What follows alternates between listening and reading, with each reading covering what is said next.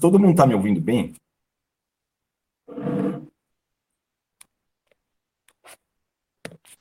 Sim.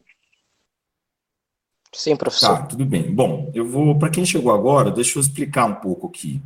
Eu estou sem conexão na minha casa, né? Então, estou usando o meu celular, o 4G, né? Daí, eu ter desabilitado o meu vídeo, né?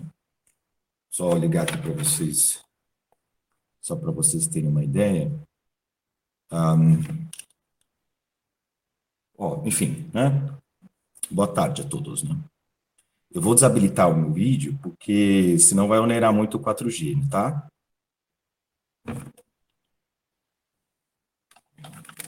Então, enfim. Ai, desculpa pela briga dos meus gatos. Oi, não, não entendi, Marta. Desculpa pela briga dos meus gatos. Não, tudo bem. Um... Ok. Enfim, ah, bom, essa, essa é a razão, né? Eu espero realmente que a conexão volte, até porque eu tenho mais aulas hoje ainda e coisas a avançar pela internet, né? De qualquer maneira, o importante é que a gente está conseguindo ter essa, essa troca, né? Vocês estão me ouvindo bem? Pelo... Caso, caso vocês não consigam me ouvir direito, eu vou pedir, é, como assim o, o, visualmente é mais confinante o celular, eu não tenho o chat aberto aqui. Então, eu vou pedir, caso Caso alguém queira perguntar, fazer intervir, algum comentário, perguntar, enfim, já é, já é uma questão já inicial eh, que eu vou falar um pouco a respeito, né, mais de ordem informal do curso sobre avaliação, mas eu vou pedir para que vocês escrevam, caso o som esteja bom, ou vocês queiram simplesmente fazer algum comentário, para que escrevam pelo chat, que aí eu consigo visualizar, tá, tá combinado?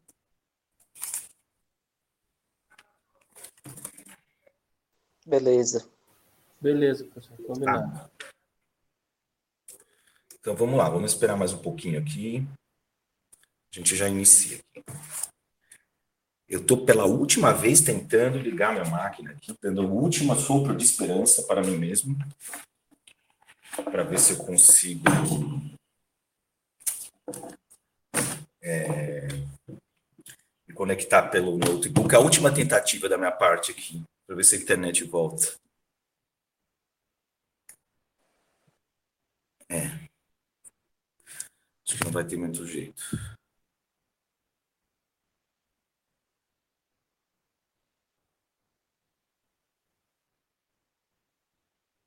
Bom. Bom, paciência, né? Bom, vamos lá. Uh, vou começar atendendo aí a questão Acho que foi o Felipe que, que, que falou, né, Felipe? Perguntou acerca da avaliação. Foi você? Desculpa minha, meu grau de dispersão aqui.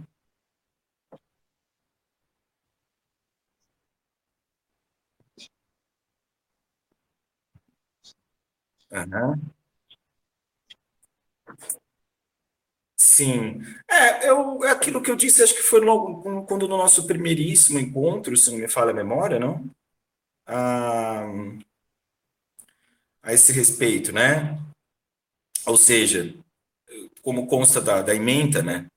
Se não me falha a memória, e, e era um pouco essa a minha intenção, era deixar uma margem né, de relativa liberdade, que é um dos temas da, do nosso encontro de hoje, por sinal, é, em relação à escolha, né? A ideia é que cada um de vocês, é, enfim, fazendo jus à, à hipótese que tenha desenvolvido um interesse a mais por um do, dos módulos, escolhesse, então, é, um dos, a partir dos textos que se oferecem à leitura e análise, e fizesse uma, um exercício, né?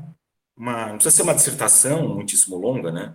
Mas que desenvolvesse um, uma, um comentário, né, a partir do texto, evidentemente, né, mas não necessariamente tendo que ficar confinado ao texto, mas espera-se que se faça também, entre outras coisas, uma análise do texto, né. Qual texto? O texto que você escolher, a partir de um dos temas magnos, né, pode ser em Kierkegaard, daí vai ser o Diário do Sedutor, né, ou o Nietzsche, que são alguns textos que eu selecionei, que constam da bibliografia também, assim como o Sartre.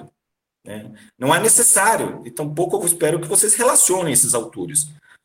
Mas digamos que, que você tenha. Eu, quando chegar mais para o final do semestre, eu vou dar título de sugestão, e nada mais do que isso, para cada um desses autores, eu vou meio que pensar, né? Uma, vou selecionar uma passagem, é, evidentemente, né, contida no, nos textos é, que constam da, da, da, nossa bibliografia, né? Não vou, não vou, não vou fazer convergir outras outras referências. Já até eu acho que é, é até bastante já, né?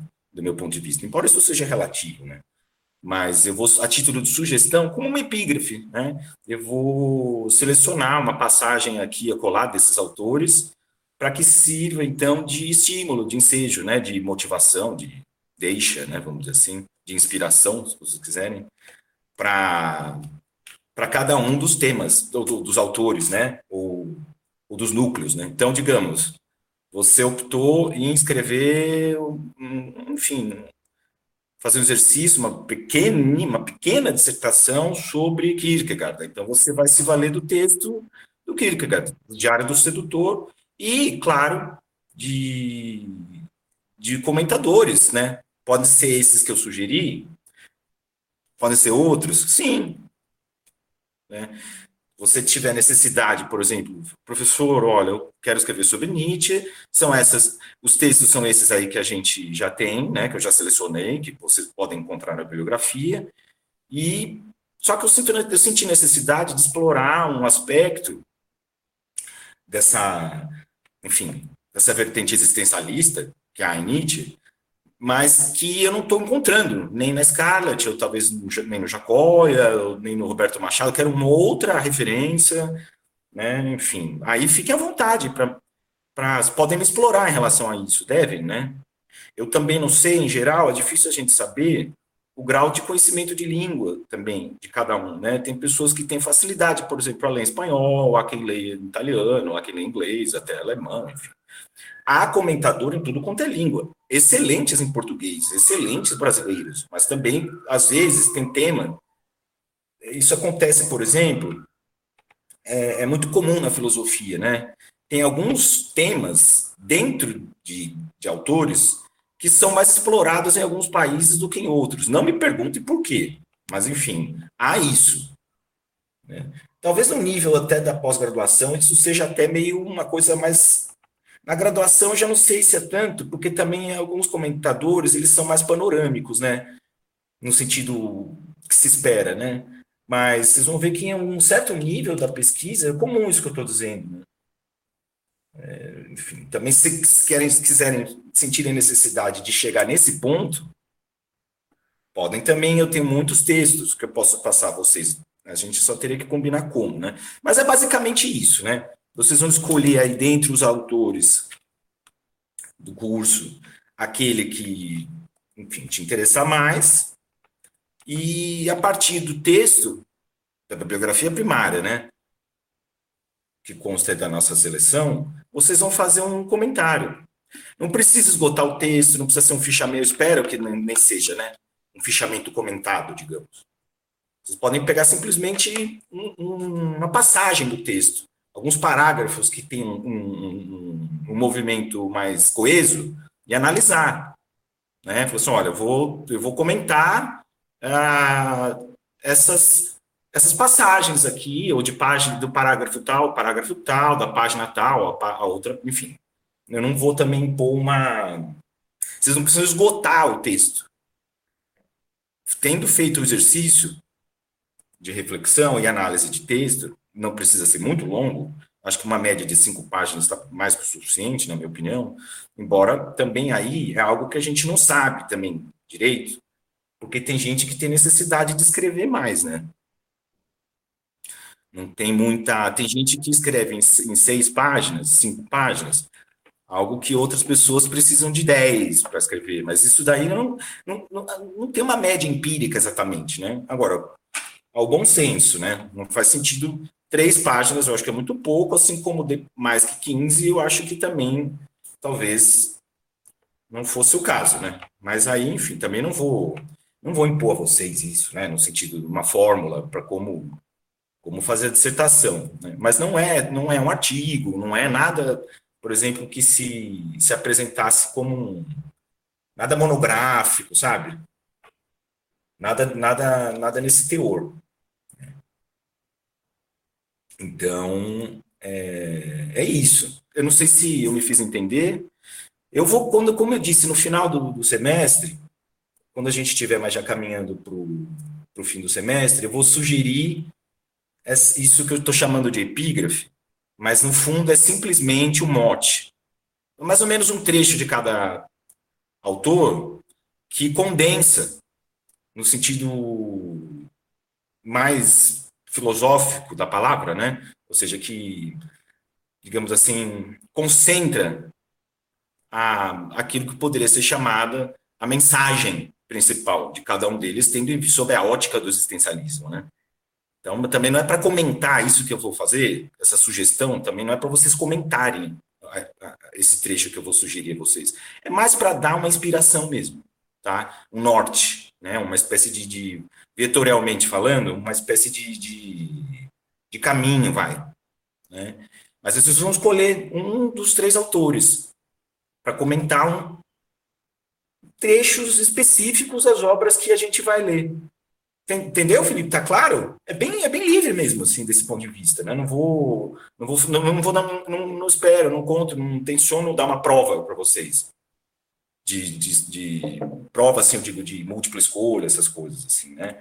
Não que eu não, que eu não, não seja contra, não é nada disso, mas é porque eu acho que não... O teor da disciplina e os textos, né, que a gente vai, mais a partir de hoje, inclusive, começar a ler, né, no caso do Kierkegaard, eu acho que não, não sei, não, não condiz muito. Não, não, a mim me parece uma, mais interessante que vocês escrevam algo. Né? Em geral, se fosse numa situação mais, é, enfim, comum, né, mais menos pandêmica, né, menos urgente como a nossa, eu talvez pedisse também seminários, né, mas não é o caso, né, no formato, afinal de contas, mais anfiteatral aqui dessas, dessas plataformas, fica difícil fazer seminário, né? Eu já tentei uma vez, não, não, não foi muito boa a experiência. Então, eu acabei, eu acabei meio que me... Ah, me auto... Me, eu me dissuadi, sabe? Da, da eficácia. Então, eu não, não... Mas, em geral, eu pediria, além do trabalho escrito, um seminário. Porque eu acho que na filosofia é interessante oralmente você oralmente você conseguir, é, enfim, se fazer entender também, sabe? Tá, tudo bem, Felipe? Tá, tá claro?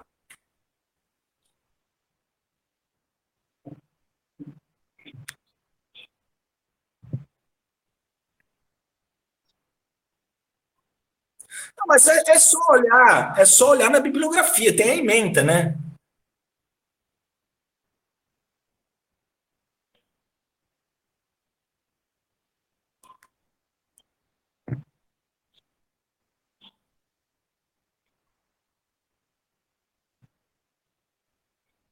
É o trabalho, é aquilo que eu disse. Na verdade, o que, que eu vou esperar de vocês?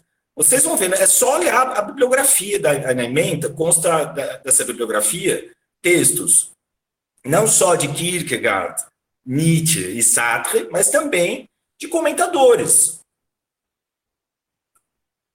Há outros comentadores também. Só que não, não faz sentido eu, eu, eu enfim, eu, enfim, disponibilizar páginas e páginas de referências bibliográficas, em especial de comentadores, é, se no final das contas, cabe a vocês escolher o comentador, né? Então, eu, eu sugeri aqueles que, a mim, me parecem não só excelentes, assim, realmente bons comentadores dos autores, como também aqueles com que eu, de alguma maneira, tive uma, uma uma familiaridade é, maior. Ah, surgiu uma pergunta. Não, os textos são aqueles. Os textos das referências bibliográficas são essas, né? É o, é o Diário do Sedutor, do Kierkegaard, o texto, eu não, eu não, me lembro exatamente, enfim, são passagens da Gaia Ciência, acho que para além de bem mal, né? No caso do Nietzsche, e o texto do Sartre. São esses os textos. Os textos dos comentadores, os comentadores, vocês podem se valer de outros também. Não precisa ser necessariamente no caso de Nietzsche, por exemplo, Scarlett apenas, ou. É, enfim. Mas no caso dos, da referência bibliográfica, são aqueles mesmos. Né? Se vocês quiserem, a título, por exemplo, de. Se vocês. Eu vou esperar de vocês um comentário mais pontual possível dos textos. Né? Aí vai variar de acordo com a escolha de vocês. Né? Digamos que você escolheu analisar um, um texto, o Kierkegaard. Eu vou esperar uma análise de texto de alguma passagem que seja da, do Diário do Sedutor, tá? Não é para esgotar o texto, enfim, é, como eu disse, vocês vão escolher um passo, aqueles momentos do texto que indicam uma articulação mais coesa para vocês e que tem um problema que, que, que despertou o interesse de vocês. Eu vou fazer sugestões quando chegar perto do período, né, do trabalho, no sentido de dar, de, é, como eu disse, motes, né, ensejos, a partir de daquilo que pudesse, poderia ser descrito como uma espécie de epígrafe vetorialmente dirigida para o nosso tema. Mas comentadores, vocês fiquem à vontade. Agora, se vocês, digamos assim, passada, concedida parte essa análise de texto, aí vocês Além disso, eu espero que vocês façam um comentário, né? Assim, dê a opinião de vocês, né? Façam uma análise de texto e depois comente. Se vocês quiserem usar outras obras desses, desses autores, outros textos do Kierkegaard, no caso de quem, quem for fazer um trabalho sobre Kierkegaard, para ilustrar, para a, a, título, digamos, de, até de autoexplicação, pode, né? Mas a análise que eu, enfim, a ser avaliada desses textos que eu sugeri a vocês. Claro que vocês podem usar outros desses mesmos autores, né? Como, como na verdade, é, seria até de se esperar. Eu não vou cobrar isso de vocês, entendeu? Se vocês fizerem análise de um dos textos que consta da bibliografia, com, com um comentário, não precisa ser muito longo, eu já vou me dar por satisfeito.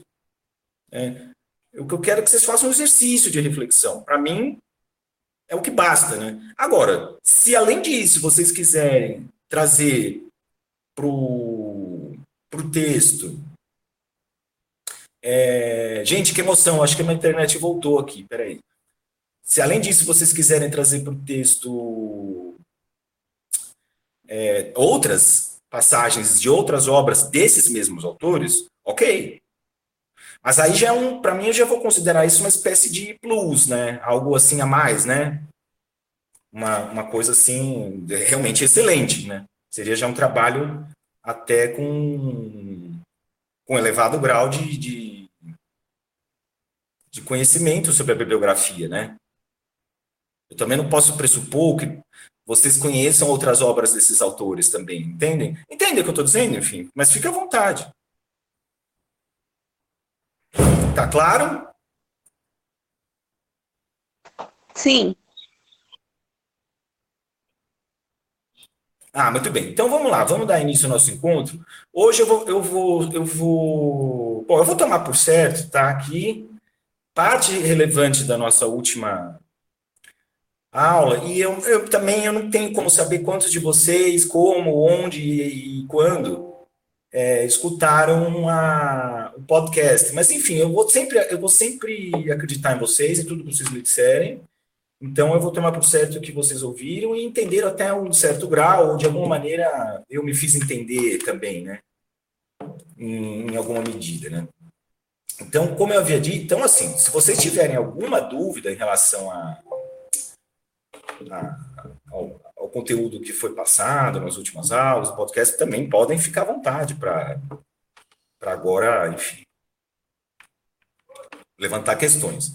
Mas eu vou, como eu disse, considerar que, enfim, foi, foi de alguma maneira assimilada, né, a, a, a, o conteúdo, né. Então, hoje, como eu havia dito, eu vou, então, de fato, aos poucos, analisar o texto do Kierkegaard, né? Claro, sem a pretensão de esgotá-lo, né? Eu acho que também não é essa a ideia. Mas eu espero, eu espero aos poucos trazer o texto da vida, né? Em filosofia é muito isso, né? Você a gente tem que dar vida ao texto, né? Os textos eles não, não têm uma vida própria, né, exatamente, né? Não que eles existam só porque a gente enfim, a gente se debruça sobre a coisa, né? Ou lê em voz alta, né? Um texto de filosofia não se torna mais verdadeiro porque ele é lido em voz alta, né? E às vezes nem, nem em voz baixa, né? Enfim, a gente tem que fazer um certo exercício, às vezes mesmo, para dar vida à coisa, né? Então, é o que eu vou aos poucos tentar fazer hoje, né? Para tanto, eu vou escolher duas. É, não posso dizer nem um é um tema, certamente, talvez o mais importante para o existencialismo como um todo, e certamente para Kierkegaard, que é o da liberdade. E, num certo sentido, eu já trouxe, a, já trouxe o tema da liberdade, é, a baila, digamos assim, quando do podcast, né, onde eu onde eu citei uma passagem, no caso da tradução portuguesa, na tradução da, da Elizabeth, né, de Souza, quem tive a honra de conhecer, inclusive, é, da carta, né, do diário, aquela carta, se não me falha a memória, do, de, do, de abril, né? 4 de abril. E eu vou de novo, eu vou de novo hoje. Não, na verdade, não é do, é do dia 7, na verdade, né? Na tradução portuguesa, isso tá. Não, peraí. Deixa eu ver. É, você está na página 394 da, da, tradução da Elizabeth. Eu não lembro exatamente qual que está na dos pensadores, mas de qualquer maneira é um passo muito fácil de encontrar, né? É um passo até talvez um dos mais pregnantes para o tema da liberdade. Está no dia 7. A carta do, dia, do diário é um trecho da, da carta, enfim, do dia 7 de junho. Né? Enfim, eu vou. Estou justificando aqui o recorte do nosso encontro de hoje, vai ser o tema da liberdade, que é com certeza o mais importante de todos, para aquilo que nos, nos é relevante no tema do existencialismo e, em especial, em Kierkegaard. Mas eu acho também que a que uma certa determinação um pouco maior em relação ao que vem a ser estética, talvez valesse a pena.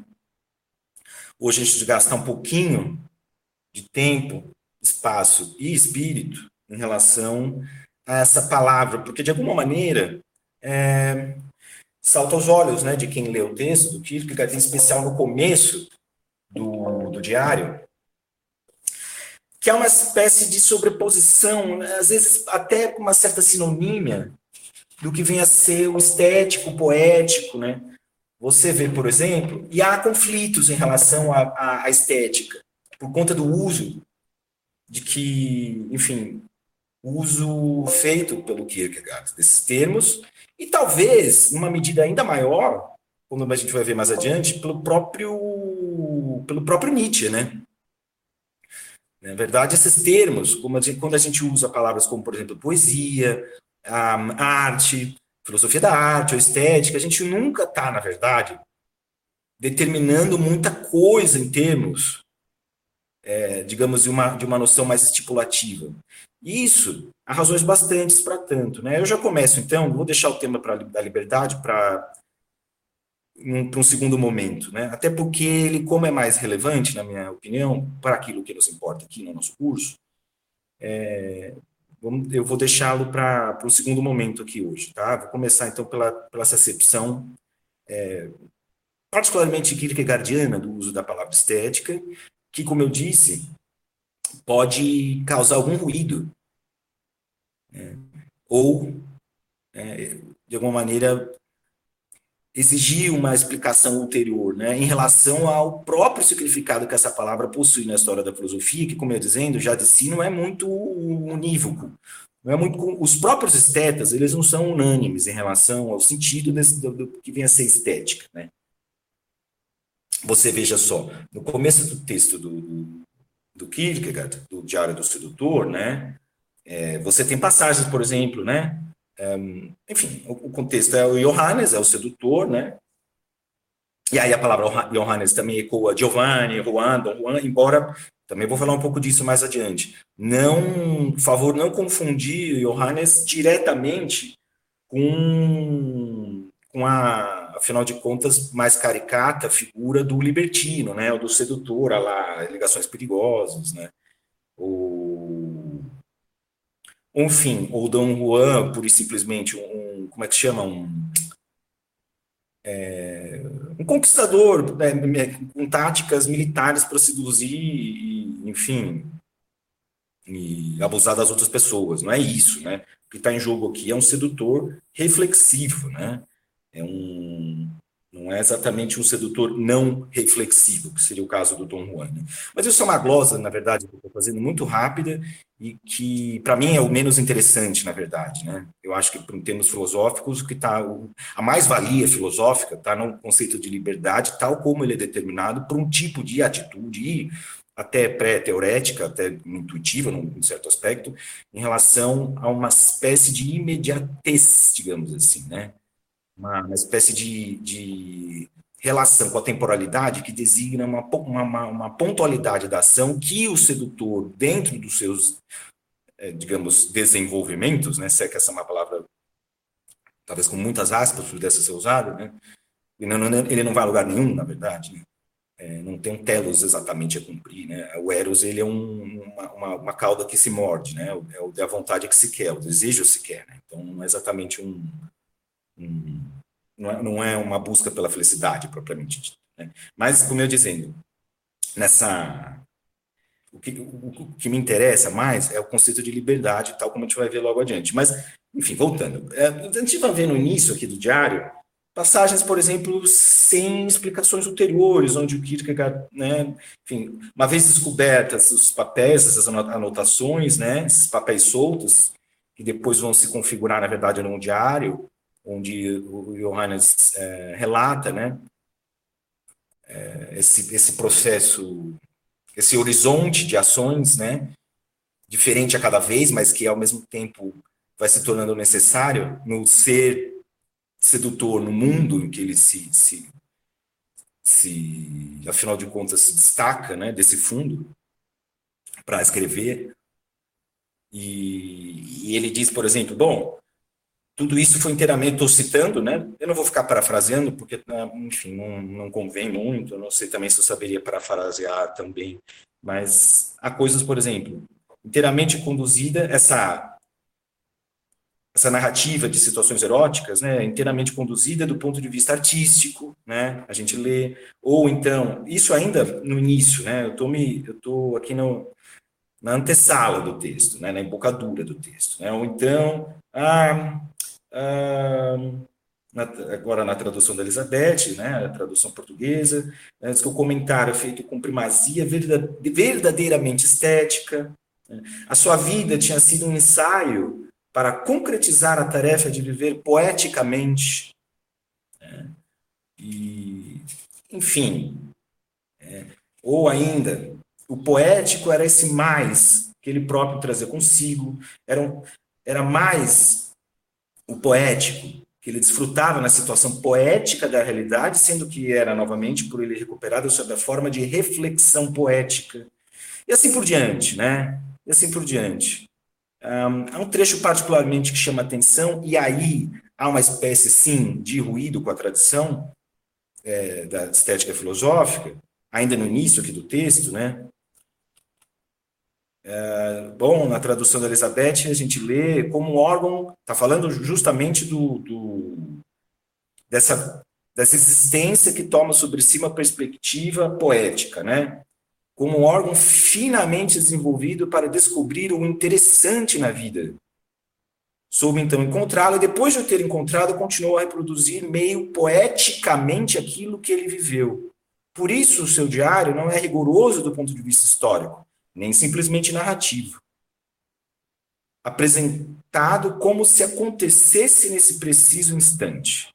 Enfim, eu queria começar a aula de hoje fazendo uma glosa, né, sobre essa. Eu, a mim me parece importante porque, é, como eu dizia, né, o próprio termo estética, ela não tem uma, uma, uma não é exatamente um, um consenso entre os estetas. Então a gente teria que se entender com relação ao uso desse termo, minimamente, para então, no segundo momento, ou no terceiro, enfim, uh, tentar situar o uso que o Kierkegaard faz desse termo. Porque se, e essa é a nossa ideia do curso, né, se faz sentido em falar numa estética da existência, para partir daí a gente estudar o existencialismo, que é o nosso intuito, esse é o intuito do, do curso, né? Esse era o meu objetivo quando eu procurei formular essa, essa emenda, né? Dar essa espécie de, de, de, de norte. Portanto, se faz sentido conceber a vida como uma obra de arte, para partir daí se, se, se relacionar com o mundo, se colocar na existência de uma maneira autêntica, digamos, a gente tem que se entender com relação ao uso que esses existencialistas fazem ou fizeram do termo estética, né? Porque dizer estética da existência, no fundo, a gente não está dizendo muita coisa, né? Primeiro porque a existência aí é que deve ser universal, né? Não a estética. Mas isso, nem por isso a gente tem que, digamos, é, é, desprezar o uso da palavra estética. Nossa, não podia ser estética da existência, podia ser, sei lá, estética do, do ônibus, estética do, do, cabeleireiro, estética da cerveja, enfim, né? Não, se trata disso, né? E a gente já começa por aí a questão, porque, na verdade, a nossa tradução do latim ars, né, de arte, na verdade, vai muito no sentido da arte, no sentido do, do técnico, né? A arte de fazer pão. Né? A gente usa essas palavras. A gente não percebe, mas a gente usa. No fundo, a gente está simplesmente dando uma atribuição para a palavra arte quando a gente usa esses termos. Mas a estética não necessariamente é arte. Claro, é é de esperar que, uma, que a arte ela nos afete de só, no sentido de tornar possível que a gente obtenha uh, representações de acordo com o modo como a gente, enquanto sujeito da fruição estética, percebe um quadro, uma música, uma poesia, enfim. Claro que a arte estética elas estão umbilicalmente ligadas, né? Mas isso não significa que a estética se limita à arte. Não pode dizer que exatamente um pôr do sol seja arte, né? No sentido, um, enfim, é, de, de, algo que foi criado nos termos, enfim, que um, que um quadro é pintado, né? Então, assim também como eu posso ter uma experiência estética sem, sem necessariamente fazer intervir uma, uma, uma obra de arte, né? A própria ideia de beleza também não é algo consensual, né? É, porque também o feio é arte, né? Não é, uma, não é, uma, não é necessário e tampouco o suficiente que seja belo para ser arte. Né? Há que ter mais coisas. E assim por diante. Há também o uso filosófico do termo estético, né? no sentido tal como era empregado por Baumgarten. Né? Não por acaso tido como patrono ou o, o, pai da estética, né, com a sua publicação precisamente da estética, né? Mas aí o termo ele tem um significado mais epistemológico do que propriamente artístico, né? Não, não, designa a, a, gosto, a faculdade pela qual o belo é juizado, nada disso. Aí é um sentido de, de, de do sensível, no sentido da, do modo como a gente constitui nossa experiência a partir do tempo e espaço, né? no sentido kantiano, inclusive, né? A estética no sentido da, da sensação, das sensações no sentido amplo, né? Conhecimento do mundo sensível desde dentro. Enfim, eu estou dizendo essas coisas todas para que vocês não expliquem, mas na medida da dificuldade que a gente tem na estética para, digamos assim, definir, né, ou explicar o que, que, o que, que vem a ser esse termo. Quão realista você quer ser, quão antirrealista. Eu posso dizer que estética que é aquilo que, digamos assim, do ponto de vista do gosto, né, é aquele momento em que a razão reflete sobre aquilo que nos agrada. Então, na verdade, é subjetivo ao extremo, né? Quando eu digo que algo é belo desse ponto de vista, eu estou dizendo que eu não estou descrevendo nada no mundo, estou falando uma sensação em mim, que foi talvez até do ponto de vista de uma teoria, é, digamos assim, até no sentido mais imanente, né, de algo que foi despertado em mim, na minha consciência, vamos dizer. Nesse sentido, eu estou quase, quase, quase no limiar do não cognitivismo. Né? Estou falando de emoções, estou falando de sentimentos, mas enfim. Isso não são atributos lógicos de objetos aos quais eu pudesse dar uma realidade no mundo. Agora, eu posso também, numa chave mais realista, dizer que tem qualidades estéticas que pertencem aos objetos, independentemente da minha, da minha percepção deles. Né? Não, não preciso nem ser um Lockeano, não preciso nem imaginar propriedades secundárias nas coisas. Simplesmente existe a qualidade estética. Cabe a nós reconhecê-las e relacioná-las a título, ontologicamente, a título de instanciações ou não, mas elas existem, né? Enfim, há para tudo. Há, há, digamos assim, há de tudo. Basta, basta escolher. Né? Não há exatamente uma definição. Você pode dizer, ah, meu professor, mas então não tem definição estética? Tem. Só que a definição estética, no sentido de uma, de uma caracterização, ela sempre vai dar margem para que você faça intervir um pouco mais de realismo ou antirrealismo, dependendo, isso é uma questão de uma postura filosófica que você vai ter. Você pode ser, inclusive, um cético na estética. Há poucos na estética, mas há. Há quem não acredita que existe arte, que exista arte. E o nome disso é estética. Você está fazendo estética quando você defende isso. Né? Há, há, há, vários, alguns autores que vão nessa direção. Né? Eu penso em Weitz, por exemplo. Você não tem um conceito de arte porque a própria arte ela se modifica todos os instantes. Né? Sempre vai aparecer uma forma de arte que vai é, desidratar ou desestabilizar o conceito de arte que era. Então você tem uma, uma semelhança de família, como dizia o Wittgenstein, né?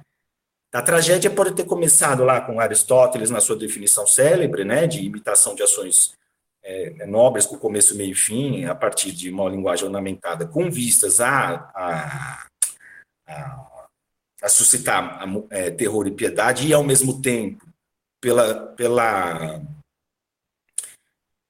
pela vivência disso, é, é, é, é efetuar a purificação desses mesmos sentimentos, né? Mas é claro que isso, a, a, gente continua usando a palavra tragédia, mas isso já não vai ter o mesmo sentido em Shakespeare, né? Vai ter uma, uma, uma, uma definição de tragédia vai ser totalmente diferente, né? O conteúdo, e assim como em Nietzsche, por exemplo, aí você já nem. Aí se fala até de sentimento, tra, é o trágico, já não é nem mais a peça, não é o drama, não é o teatro, não é mais, digamos, a tragédia histórica, né? É algo que tem muito mais a ver com a música, até com Wagner, ou então, é, sabe-se lá mais o quê, né? Não está mais em jogo. No entanto, a gente continua usando a palavra tragédia. Por quê? Há uma proximidade de família no sentido wittgensteiniano do termo. Mas veja, isso, se não é um relativismo, é no mínimo uma, um, não sei, um nominalismo, uma, você pode estabelecer uma hierarquia aí da, do, qual os aspectos dessa, dessa relação é, de família entre os termos te interessa mais, você pode tentar ser mais essencialista aqui, é colar, mas, mas veja, não tem mais uma definição do que seja arte aí, né? Então, no sentido estipulativo, né? Então não tem, é, é, por isso que eu estou dizendo, a gente tem que ter uma clareza em relação a isso, para aí depois procurar entender o uso que esses existencialistas fazem do termo estética, que certamente vão ser é, é, próprios, vão ser singulares. É, vocês estão me acompanhando? Vocês estão me ouvindo bem?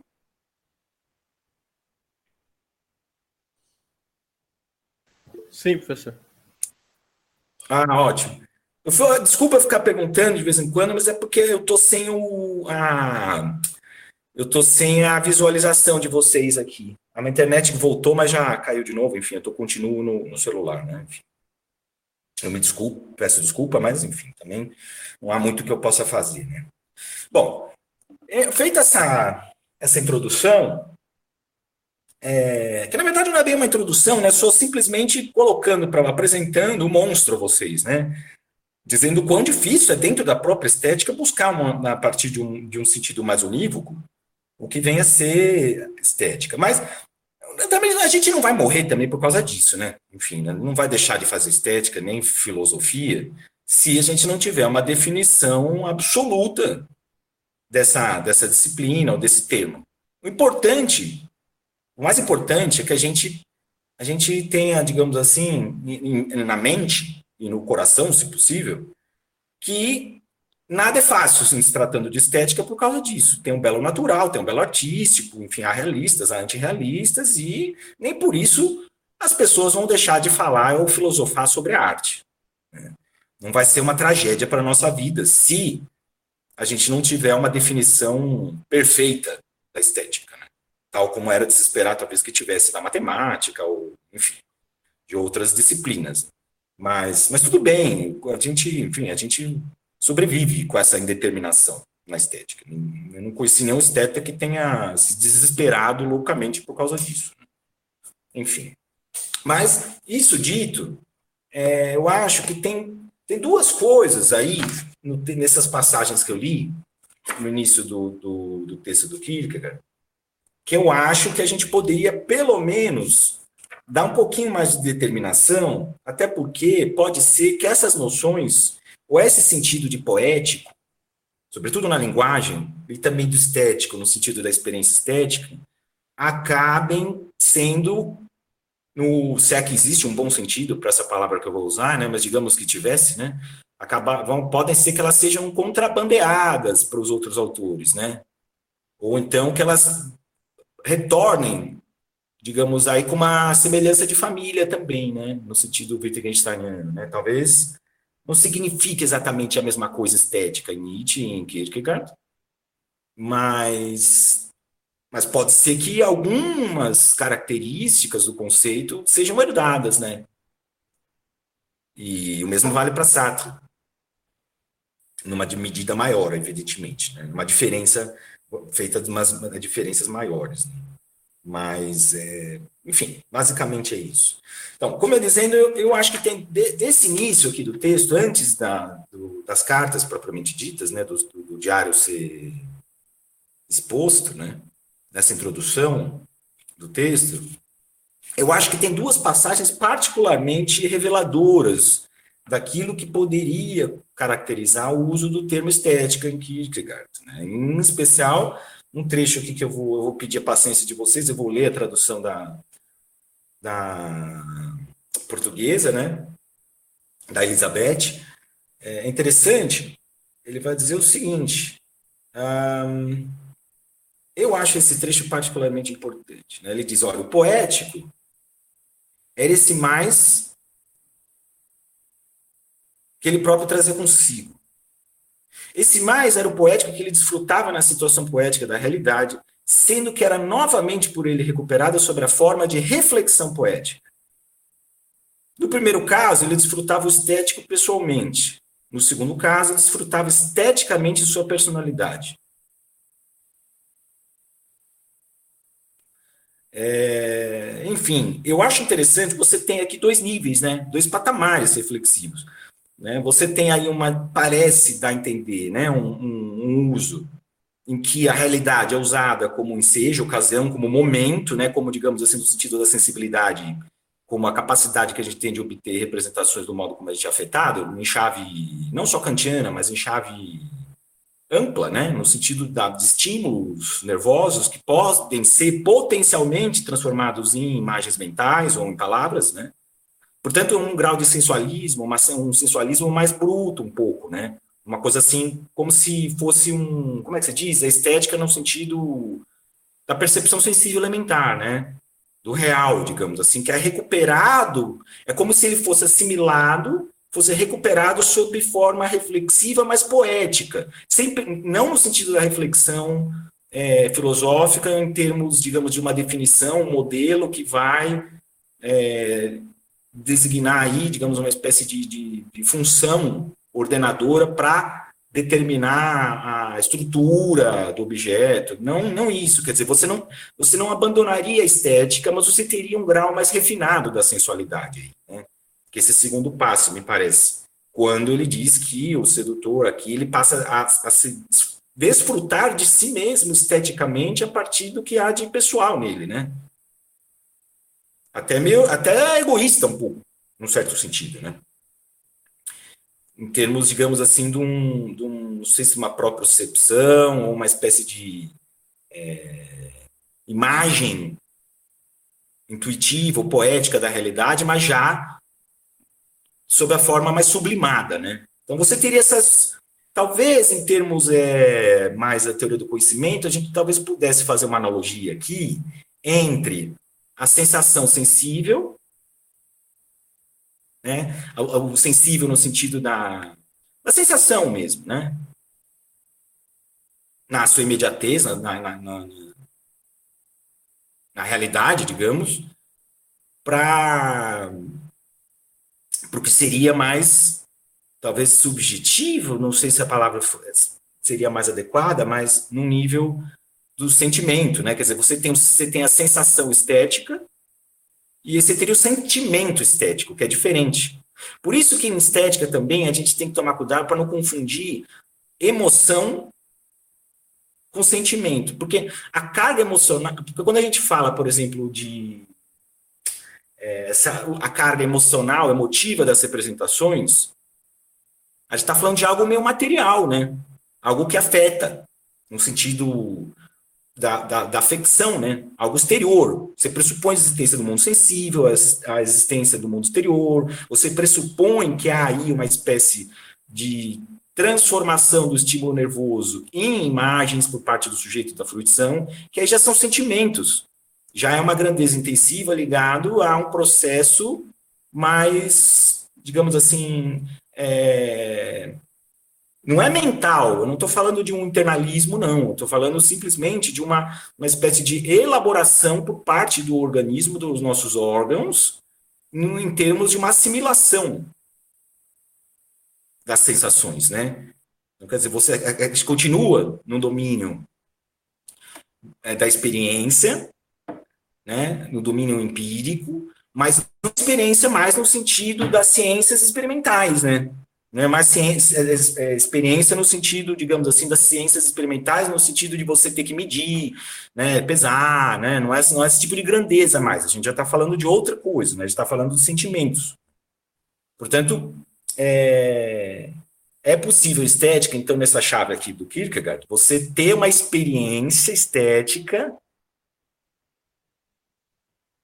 mais de caráter é, é, radicalmente subjetivo, né? Portanto, é, imanente, né? uma teoria disposicional também, porque é como se a, a, a realidade né, servisse sempre de ocasião, um momento para ensejar, né, para ativar essa disposição reflexiva. Né? Então, eu faria essa distinção, sabe? Só para a gente se entender com Kierkegaard um pouco. Entre esse domínio é, essa esfera, digamos, né, da estética, no sentido de eu estou vendo minha caneca aqui, minha caneca verde musgo, né, vocês não estão vendo, mas é, enfim, acreditem, né, se eu, se eu ainda consigo reconhecer cores. É, agora, isso pode não me agradar, né, uma coisa é a, é a sensação, né, o que ela suscita em mim não pertence à, à cor, né, Claro, eu posso ser um loquiano, dizer, não, mas eu só soube da cor como uma, uma título de uma, uma qualidade secundária, porque ela, eu percebi, tomei consciência dela. Então, esse atributo, essa qualidade do objeto estético só se tornou real porque eu percebi, tudo bem. Sem problema. A questão é que essa qualidade secundária, ela pode te agradar ou não. E aí já não é mais, já não é mais, da, não é mais a, a, a é uma relação de sentimento com você mesmo, né? Não um atributo do objeto mais apenas, né? Se é que é um atributo do objeto, né? Enfim, eu faria essa distinção, né? Um nível reflexivo da poesia e um nível mais sensorial, né? Que essa e, e vai ter esse jogo entre essas duas dimensões o tempo todo, né? O tempo todo vai haver esse jogo. O que que as sensações fazem do sedutor e o que, que o sedutor faz das sensações. Essa é uma, é, é uma, é uma dimensão né, que eu. E que remete a essa. Né, ele diz um pouco antes, né? É, com, esse é importante também para caracterizar esse sentido do estético, né? como um órgão finamente desenvolvido para descobrir o um interessante na vida. Soube como encontrá-lo e, depois de o ter encontrado, continuou a reproduzir meio poeticamente aquilo que viveu.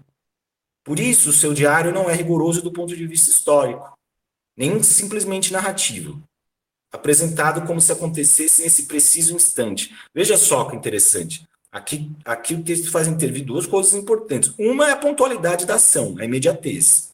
Né? É, no, é no agora. Né? A sedução, a vivência é o agora. É no sentido. Não, não era uma vez. Né? Ah, assim aconteceu. Tem uma narrativa, porque evidentemente tudo se passa como se fossem fatos né, ocorridos. Né? É, mas veja, isso é o que menos importa, né? Ele vai reproduzir aquilo que ele viveu, mas ele vai reproduzir poeticamente. Portanto, veja só, fazendo ecoar aquilo que a gente falava agora há pouco, há uma espécie, ele seria fruto de uma, de uma espiritualidade que não que, que não é imediatez, não é, não, é, não é sensação imediata apenas. Embora se dê na realidade e na, no instante, há essa espécie de, de digamos assim, é, transformação, ou transfiguração, ou, enfim, sublimação é, poeticamente reflexiva né, do que se viveu. Né? É, tá, talvez o ganho, a mais-valia filosófica esteja aí, né? Esteja aí. Em especial, quando a gente lê, né, eu repito aqui, como um órgão finamente desenvolvido para descobrir o um interessante. Quer dizer, o sedutor, a título de esse diário, ele, ele seria fruto dessa, dessa espiritualidade sublimada artisticamente, poeticamente, mas é, é, como uma atividade que permite explorar os efeitos psicológicos da sedução sobre a seduzida, né, no caso a Cordélia, mas também sobre ele mesmo, né, nos termos de um interesse. Né. E aqui a estética tradicional também é, de alguma maneira, provocada, né? Por quê? Porque é também, digamos, uma, uma, uma definição muito clássica na estética que o belo é aquilo que nos. Sobretudo kantiana, mas não só, mas Kant certamente tornou isso mais célebre, né? Que é o desinteresse, né? E o distanciamento. E um certo. Uma certa, digamos assim, consciência de que o interesse pela coisa não é o mais importante em termos da vivência estética. É precisamente o contrário aqui, né?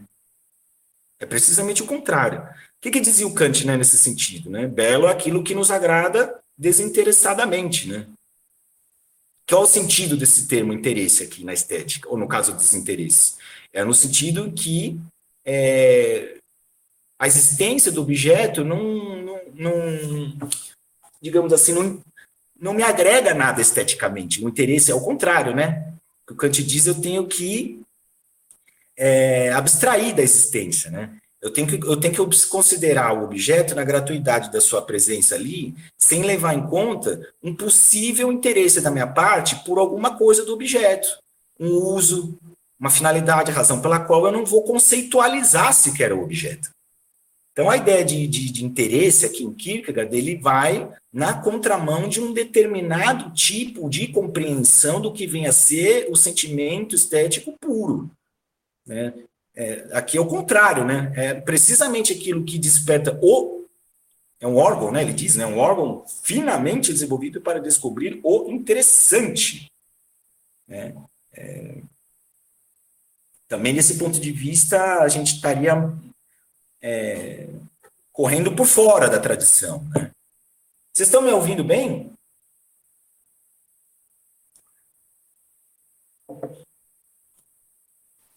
Sim, professor. Tá ótimo. Ah, legal. Enfim, é isso que eu queria falar com vocês, nesse primeiríssimo nível, tá? De análise do texto, do Kierkegaard, para que a gente é, consiga, aos poucos, penetrar nessa nessa narrativa, né? Eu não vou, eu não vou me deter muito mais nesse início do texto, mas só para frisar mais uma vez que não está em jogo a, a figura do, do, do, sedutor caricata tradicional, dos romances e das novelas é, da, daquilo que a gente entende ser da literatura libertina, né, no sentido, pelo menos na literatura setecentista, né, do século XVIII, né, no sentido. Ah, eu penso, por exemplo, em como ligações perigosas, mas não só, né? Ah, o próprio Sade, né? E, e outros autores. Né? Aqui está em jogo um sedutor reflexivo, né? É, é, o que, que significa isso do ponto de vista estético? A mim me parece que é essa capacidade de, de dessa espiritualidade é, fruto de uma sublimação poética das sensações, né?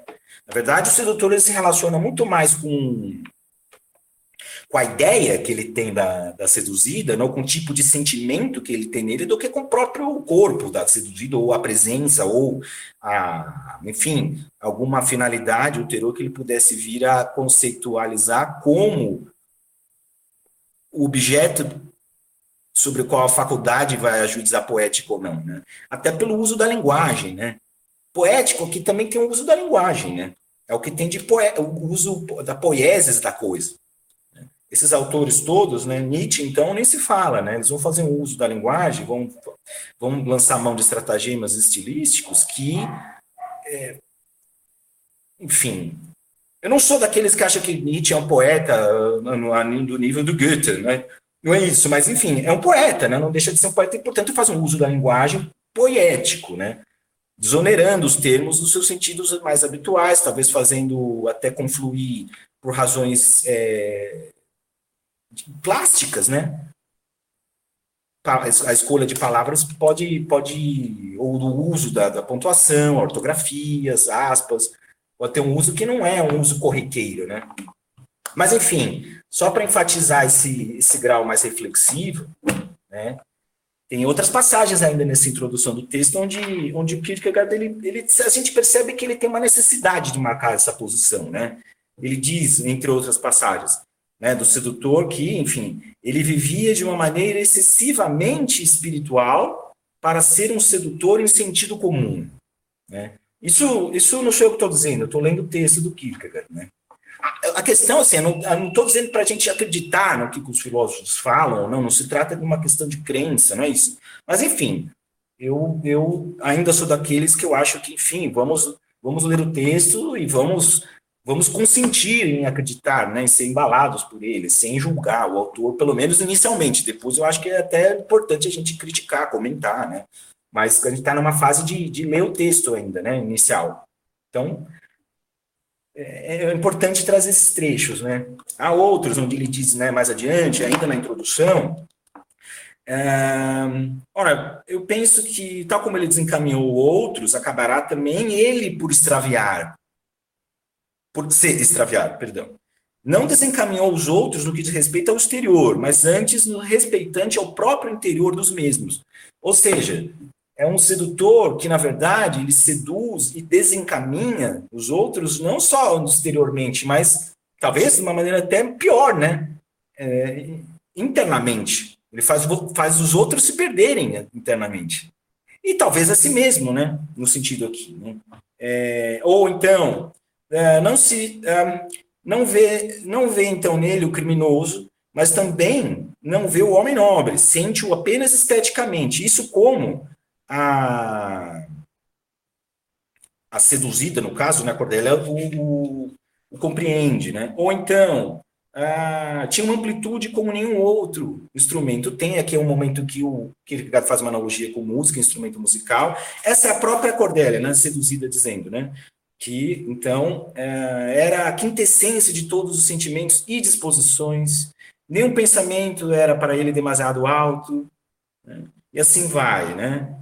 E, enfim, ou ainda, visto que o diário, na sua ulterior progressão, torna-se cada vez mais parcimonioso, e por último, como uma única exceção, quase abdica de qualquer datação, como se no seu desenrolar a história se tornasse qualitativamente tão significativa que, apesar da sua realidade histórica, se aproxima de ser ideia, e por esse motivo as determinações temporais houvessem se, de se ter tornado indiferentes. Né? Olha só, quer dizer, embora seja uma narrativa, a questão qualitativa, reflexiva, poética é tão mais importante que, no fundo, data, informações mais, digamos assim, documentais, passam a ser até indiferentes, né? É como se, ó, apesar da sua realidade histórica, se aproxima de ser ideia. No fundo, quer dizer, é como se o sedutor tivesse se lidando com ideias apenas, né? Esse tipo de coisa.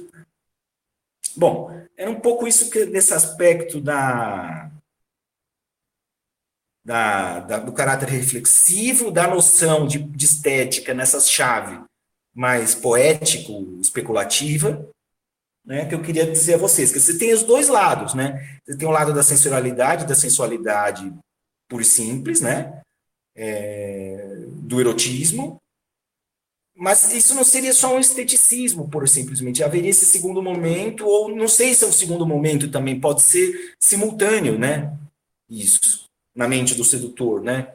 É, que seria essa, digamos assim, essa, já numa, numa, num sensualismo menos brutal, né? Mais reflexivo, portanto, de alguma maneira sublimado, né? De, de alguma maneira refinado, né? Sob a forma de um de uma espécie de, de, de ganho reflexivo por parte da poesia sob a forma de um de, um, de, uma vivência reflexiva em termos filosóficos e poéticos. Né?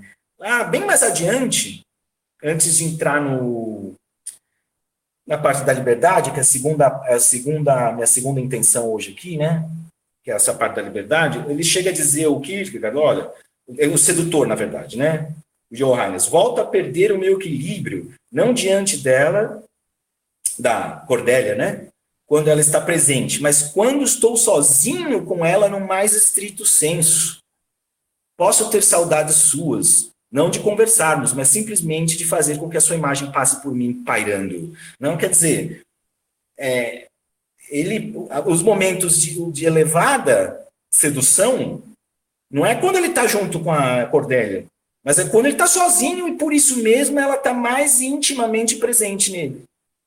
Ele, né, o que ele tem saudade né, não é das conversas, na verdade, mas é, é quando a conversa dá ensejo para que a imagem dela passe por ele. Enfim, platonismo à parte, a questão que me importa aqui é, é frisar essa dimensão reflexiva né, que é um sedutor reflexivo. Mas é, e fazendo a ponte com essa noção de estética de dupla face. Né? Eu não sei se eu consegui me fazer entender plenamente, mas o que, o que para aquilo que nos importa aqui é que vocês tenham em mente essa espécie do, do, do, do sensificar vocês para esse uso que o Kierkegaard faz de estética, que é muito particular. Né? E também do caráter, digamos, reflexivo do sedutor, que não é um, um sedutor no sentido do, do Dom Juan, né, que a gente conhece, né, mais, mais conhecido até dos filmes, né, não só da literatura, né, ou da, da ópera, né, mas até, enfim, de, de filmes, né. Provavelmente um filme do sedutor do Kierkegaard não seria um blockbuster, né, nesse sentido, né, que ia dar mais o que pensar e talvez a parte de, é, de ação, né, talvez ficasse meio a desejar por, pelos espectadores. Mas, enfim, eu vou me deter aqui nessa parte, tá?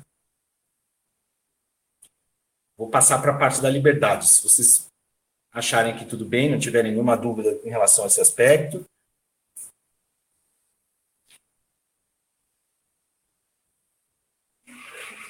Vocês têm alguma dúvida? Posso continuar? Professor, é, não sei se. Oi. Professor, tá Estou te ouvindo. Oi. É, numa parte é que eu fiquei numa. Não sei se tem alguma relação, se é, é, é uma coisa que possa ser interessante, mas na página 32 nossas do Pensadores, é. ele escreve assim: para ele, os indivíduos deixa... nunca foram senão estímulos. É, dos, a dos pensadores é 32. Tá, deixa eu abrir aqui, peraí. A da sua edição eu não sei qual é. Tá, é, eu vou abrir aqui. A página 32. Ah, pronto. Na, na, a carta 30 de maio, né? Acho que é no começo ainda, nem, não chega nem a ser uma carta, na introdução ainda. Na página, página 32? Mas fala assim, para ele, os indivíduos. Página 32. É, mas aí é na, no PDF. Não, tudo bem, mas pode ler, eu vou achar aqui.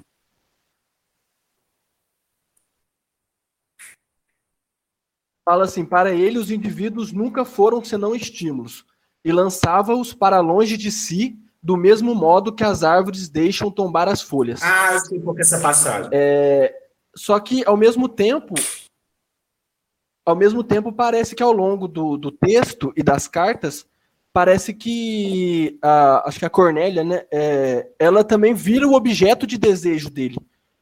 Como se é, ele não só deixasse ser é, aquilo, ela fosse um estímulo, mas ele também fizesse estimular esse, esse caráter a partir de um, de um dela ser um objeto de desejo. Tem a, essa dupla é, relação estética que você fala pode ter a ver, tem a ver um pouco com isso, de ele pode ser estimulado, mas ao mesmo tempo é, o estímulo. Sim, tem diretamente a ver. A questão, muito boa a sua, a sua inquietação e essa passagem, eu diria até que essa, essa passagem é, é, é, lapidar, né? É, é porque qual que é a dificuldade, né? A dificuldade que a gente tem é porque a estética, como ela está muito imediatamente ligada às sensações, é o âmbito que designa a, a sensorialidade, os desempenhos da nossa sensorialidade, nos sentidos eles operam por transitividade, né? A gente não vê só.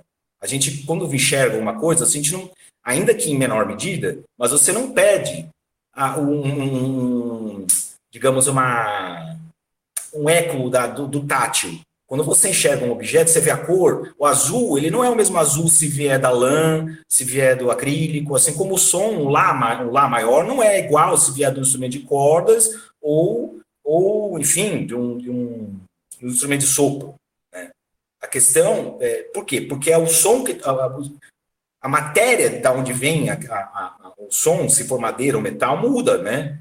O timbre, a qualidade. Eu estou falando uma coisa da qualha, né? Subjetivamente, né?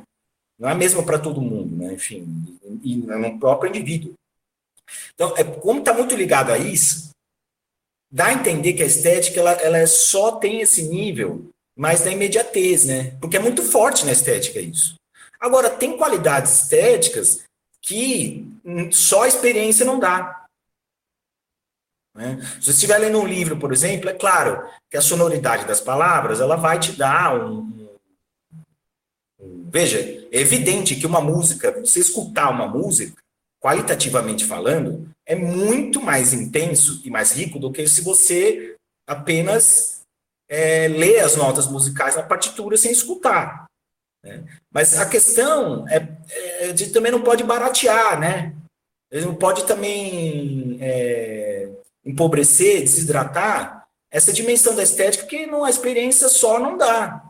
Se eu estou lendo um livro, por exemplo, é bem provável que qualidades como ironia, ah, esse, esse texto, quando você diz, por exemplo, que esse texto é, é claro, se você disser que um texto, ah, esse texto é, é, é retrógrado, né, é um formalismo retrógrado, essa é uma qualidade histórica que você está atribuindo, uma qualidade estética histórica, porque o retrógrado ele pressupõe uma passagem do tempo.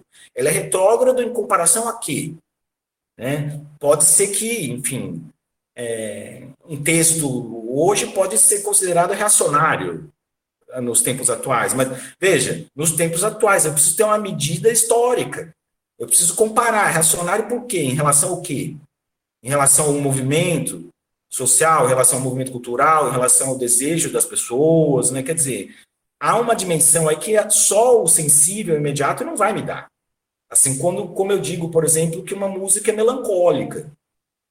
Porque a melancolia não é exatamente a tristeza só de que é, é em abstrato, né? É, uma, é uma, algo que tem a ver com uma, com uma reflexão sobre o que você sente no limite. Enfim, tem qualidades estéticas que que elas dependem de, uma, de um determinado grau de reflexão e o sensível só não dá isso. Então, nesses termos, voltando aí a essa passagem que você mencionou, é, claro, os corpos, as pessoas, sem, sem dúvida, vai ter esse interesse. É, claro, tem que ser afetado, né? O sedutor, né? A estética também é um, o grau, há um grau de erotismo e de esteticismo, afinal de contas, inevitável, né? Mas a questão é que provavelmente, fazendo analogia com o que eu acabei de falar, qualidades ou atributos estéticos só vão ser é, levados em conta quando o sensível se, é, digamos assim, se, se investir de uma reflexão. Eu não posso dizer que uma piada é, é digamos, é, é, é, misógina, ou se ela é, é se, se é chistosa, se eu não tenho noção do que significam essas ideias. E só o som da palavra não vai me dar essa noção. Eu tenho, é, uma, é, um, é, é uma qualidade reflexiva, né? Estética, mas reflexiva. Agora, isso não significa que a estética seja platônica, né? Me relacionar só com as ideias. Sem os corpos no sentido do sedutor aí. Né? Então, é uma diferença você se relacionar com o particular para chegar no universal e você se relacionar com o singular para acender a reflexão. É um outro tipo de uso. Tem que ser aquele, porque sedutor, você, é, o sedutor ele pensa da seguinte maneira. O sedutor do Kierkegaard, né? É, é o que está é mais ou menos isso. Se eu seduzir todo mundo, é superficial. É uma pessoa absolutamente superficial. O sedutor que quer seduzir todo mundo é uma pessoa completamente rasa e superficial. Agora, também, se ele amar só uma mulher, ele não vai ser o sedutor que ele reflexivamente, poeticamente quer ser. Né? É, é, é um outro tipo de, de, de, de, relação. Né? É como se. É, é como se a alma dele pudesse ser tão. Aí está um certo exibicionismo, é um, é um egoísta, né? É um egóico nisso, né? É como se a alma dele pudesse esconder tantas. É, fosse tão poderosa, ele pudesse amar tantas, né, é, que cada uma vai ter a sua singularidade. E ele vai dar, ele vai dar o todo no final. Por isso que é reflexivo, ele vai dar a totalidade no final. O universal ele vai buscar depois. Não é Hegel. Kierkegaard é o contrário do Hegel, né? Universal vai depois, se vier dentro de uma singularidade, de uma subjetividade que vai buscá-lo depois, se for o caso. Se for o caso. Se ele quer desfrutar a vida dele como uma unidade. Né? Mas a questão é, é essa, né? Bom, é, não sei se eu sei se consegui te responder a contente, mas eu, eu poderia dizer dessa passagem é isso um pouco, sabe? Tudo bem? Beleza, professor. Tudo certo. Tá. Obrigado. Não, tudo bem. Então eu vou para a segunda parte, é, que é a questão da liberdade, né? Que eu acho que é a mais importante de todas. Para o Kierkegaard e também para aquilo que para aquilo que os outros autores, né, que a gente vai, vai, vai ler e eventualmente ponderar sobre, né, é... porque é o cerne do existencialismo é isso, né? O problema da liberdade é o, é, é o tema do existencialismo. Talvez. Talvez não, com certeza o mais importante, né? Porque a questão não é, é, é não é de uma simples contrariedade, né? Eu sou livre para quê? Não basta dizer que a, que a, existência precede a essência, porque eu já estou no mundo, mas sim, eu estou no mundo. O para quê, né? Essa questão, essa vai ser a questão para o Nietzsche também, né? O Nietzsche da, da segunda temporânea, é da segunda temporânea, ele vai dizer, olha, eu não quero o que é a humanidade. Eu não sei, como, eu não tenho como dizer o que é a humanidade, né? Ecumenicamente, eu não tenho como ter, eu não tenho como numericamente, não posso estar nas consciências dos outros. O que eu quero saber é você, isso que eu te pergunto, como indivíduo, para que, pra que, que você é livre? Para o que, que você, a que você veio? Tendo a consciência que depois você vai morrer e você é um ser finito. Esse é o drama da existência, né? É você dar o sentido, você atribuir né, o sentido ao seu agir, numa autenticidade que vai ignorar representações universais, e ao mesmo tempo saber que você vai morrer, que você é finito e que provavelmente esse sentido que você deu vai naufragar junto com você. Sem você cair num niilismo ou num fatalismo. Você desejar isso, né? Você ter consciência da finitude e, afinal de contas, da condição aleatória do ser humano, da criatura. É ponto, é isso. Né? A questão é que o uso que se faz dessa liberdade é que ela é uma liberdade situada, né? Não é uma liberdade abstrata. Você não é livre para tudo, né? Você não escolhe o país que você nasce, você não escolhe a família que você nasce, você não escolhe a língua que você fala. Você tem que saber com essa situação, né? Ao mesmo tempo, é, você não tem escolha também a não ser transformar a sua liberdade, afinal de contas, irredutível, incomensuravelmente incomparável, porque ela é sua, ela é subjetiva, ninguém pode querer por você, se você ligar a liberdade à vontade, é disso que se trata, no fundo, né? É, ela também se impõe, né? Ela vai se impor a nós. Então, nesse ponto de vista, o tema da liberdade é muito importante. Eu acho que no caso do Kierkegaard, né? Depois eu vou citar de novo um trecho que eu no podcast eu li, mas na tradução da Elizabeth também. Embora na página. Depois eu vou, depois eu vou ler, né? Eu vou falar um pouco mais sobre o tema da liberdade, mas depois eu vou, eu vou, eu vou citar mais uma vez, né? Nos, no, deixa eu ver, no, na nossa tradução dos pensadores, né? É da página, tá na página 46, tá?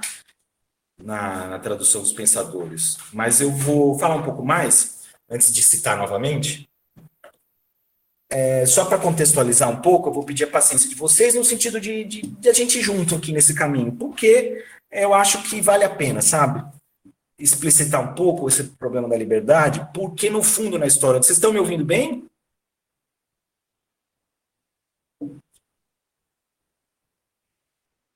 Ah, legal. Porque a questão é que na história da filosofia, se você vir, se vocês prestarem atenção, a questão da liberdade ela é sempre tratada como uma coisa é, tudo ou nada, sabe? É uma coisa assim meio. Ou é uma liberdade absoluta, inteligível, né? indeterminada, no sentido de uma esfera até meio motivacional, ligada a, a a dimensão prática, né, ética da vida que está para além das leis da natureza, né? Quer dizer, é um é aquela liberdade no sentido do livre-arbítrio mais mais, digamos assim, potencialmente mais é, elevado, né? Você não se submeter às, às leis naturais, você poder romper uma, uma a sequência causal da legalidade mecanicista da natureza para se colocar quanto vontade de, de ser racional evolutivo na, na existência. Né? Ou essa dimensão, portanto, há liberdade, e a liberdade não só existe como ela é absoluta para, para nós, ou então ela não existe, que é o determinismo, né? que é aquela. É, é algo, digamos assim, que você vai verificar com muita, muita presença na neurociência, de teor mais cognitivista, ou num fisicalismo, numa psicologia empírica mais radical, né, no sentido até comportamental, né, nos termos de que você não você não escolhe de fato, né? Você é escolhido, né? No limite ou são os impulsos, ou é a natureza, ou é algo que transcende, suplanta a vontade do indivíduo, é, são as leis, enfim, é o neurônio, é a enzima, é o gene, é sabe-se lá mais o que, enfim, mas ninguém é livre. Né? Há uma necessidade na natureza tal que ela é insuperável. Né? Então a gente fica meio sem meio termo, sabe? Um pouco. Os, os existencialistas, na minha opinião, sabe, mais, mais pessoal aí, eu estou dizendo, posso estar equivocado, né? Enfim, é, é provável que eu esteja até meio exagerando nisso, talvez talvez alguém pudesse dizer que é um certo exagero da minha parte dizer isso, mas na medida que os existencialistas eles situam a liberdade, não deixa de ser uma, uma, uma isso tem que ser entendido com aspas, tá, gente? Mas não deixa de ser uma postura mais compatibilista, né? No sentido que você tem uma liberdade, uma necessidade, são compatíveis, hum, como se fizesse parte da mesma moeda, entendeu? Você tem uma interação com o meio e você tem ações e motivações subjetivamente é, é, orientadas, né? Então, você tem uma parte adquirida, vamos dizer assim, né? e outra parte conquistada, herdada, não sei muito bem como dizer. De qualquer maneira, há uma chave determinista que até considera essa esfera mais motivacional do livre-arbítrio, mas eles vão dizer que é uma construção antropológico-cultural, entendeu? Não tem uma realidade efetiva. Portanto, é ilusória, não tem decisão realmente livre. A gente vive numa sociedade achando que está livre, mas no fundo, essa sensação de liberdade seria uma construção dessa sociedade, que acabou sendo incutida, que a gente acabou, digamos assim, adquirindo, né? De acordo com o modo que você cultiva, você seleciona determinados é, comportamentos, ou até no nível da alimentação, do clima, da dietética, sei lá o que, enfim, mas você acaba resultando tipos diferentes, disjuntivos culturais e compreensões das coisas. Talvez liberdade numa sociedade não designe absolutamente nada daquilo que na outra sociedade vai ter vai ser considerado como livre, né? Portanto, é uma construção. Portanto, é uma, é uma, é uma algo que pode ter a força da lei natural, mas não deixa de ser um construto. É cultural, né? Não é real né? algo que pertence às pessoas, né? naturalmente. Né? Então, é, agora sim, a, a, esse primeiro nível que eu estava dizendo de que são causas mais deterministas, né, que portanto não são muito conscientes e portanto se refere a uma liberdade num nível talvez quase inato, né, próximo a uma espécie de, de ah, de herança até, não sei, não sei, é porque, gente, isso aí, o nível, até onde a gente quer ir nisso, é uma questão de grau, né? Tem gente que remete tudo à genética, enfim, é uma regra homoestática, o comportamento decorrente desse modelo inato, ele não é autodeterminado, porque ele é um programa genético, né? Enfim, você tem, embora tenha um caráter meio epigenético também, né? Que é, a gente pode adquirir coisas sem modificar o nosso DNA, né? É possível, é, mas é, ainda assim é, não é numa geração pai e filho, né? Tem que passar gerações, né? É uma questão, tá? Eu não vou entrar aqui porque também não é muito a minha praia, mas eu sei que nesse nível o debate é tenso, é quente e se escreve, se fala muito sobre isso, né? Sobre essa variabilidade, né? De transmissão de, é, de de liberdade no sentido de, de, de né, da potência da coisa, né? A dinamis ela vem uma transmissão de gerações, né, não de indivíduo para indivíduo, independentemente se, em que nível do DNA a gente esteja, né? Mas eu não vou, não vou entrar nisso, porque também eu não sei, eu teria dificuldade em situar dentro do meu cérebro um, uma célula, uma célula nervosa que se identificasse com a liberdade. Eu eu, particularmente, tenho dificuldade em pensar nesses termos, né? Mas há quem o faça e, bem, e com justificativas, né?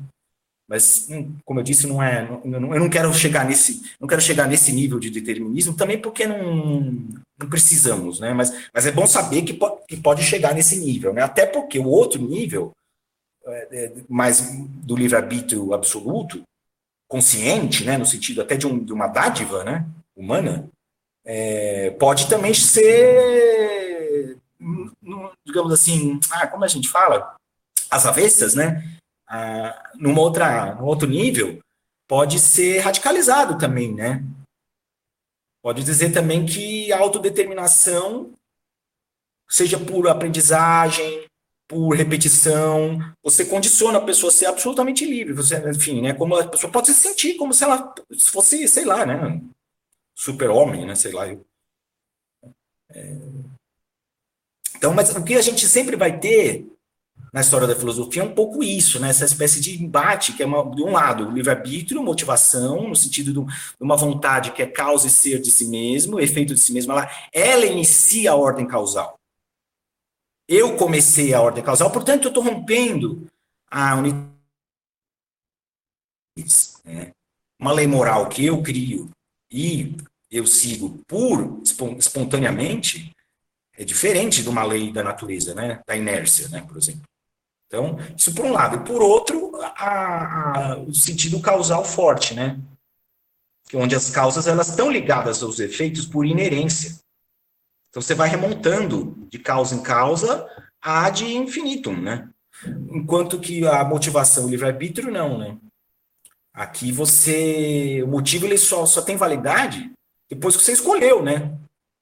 Depois a especificação da, da, da, da, da a, a, diferenciação da motivação para ação implica numa escolha que você faz entre opções. Você pressupõe que você poderia ter agido de outro modo, né? Razão pela qual você pode até ser imputado. Você pode imputar um crime a alguém, enfim, por causa disso, justamente por causa disso, né?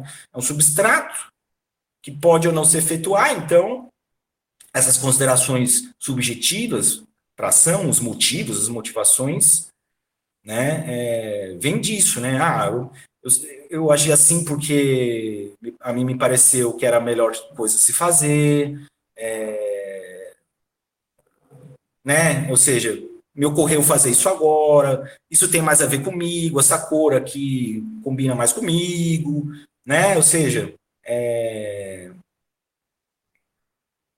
ela é, ela é alcançado num nível de uma sensação de liberdade, esse tipo de, de, de enfim, de decisão, né? Ela se estabelece conscientemente a partir dessas relações. E aí você tem toda uma questão ligada a, um, uma contradição dentro daquilo que designa normatividade. Por quê? É... Talvez uma escolha normativa pode coincidir com o meu desejo? Pode, né? Só que às vezes não também, né? Se eu tenho que me orientar por regras que são impostas do exterior, eu posso escolher e me identificar. Então, eu vou ter uma sensação de, de, de liberdade, de autonomia sensivelmente maior, mas eu posso ter também uma, uma sensação, é, é, pode me parecer, eu posso me sentir menos livre do que uma do que uma do indivíduo que participa do estabelecimento dessas regras e eu não, né?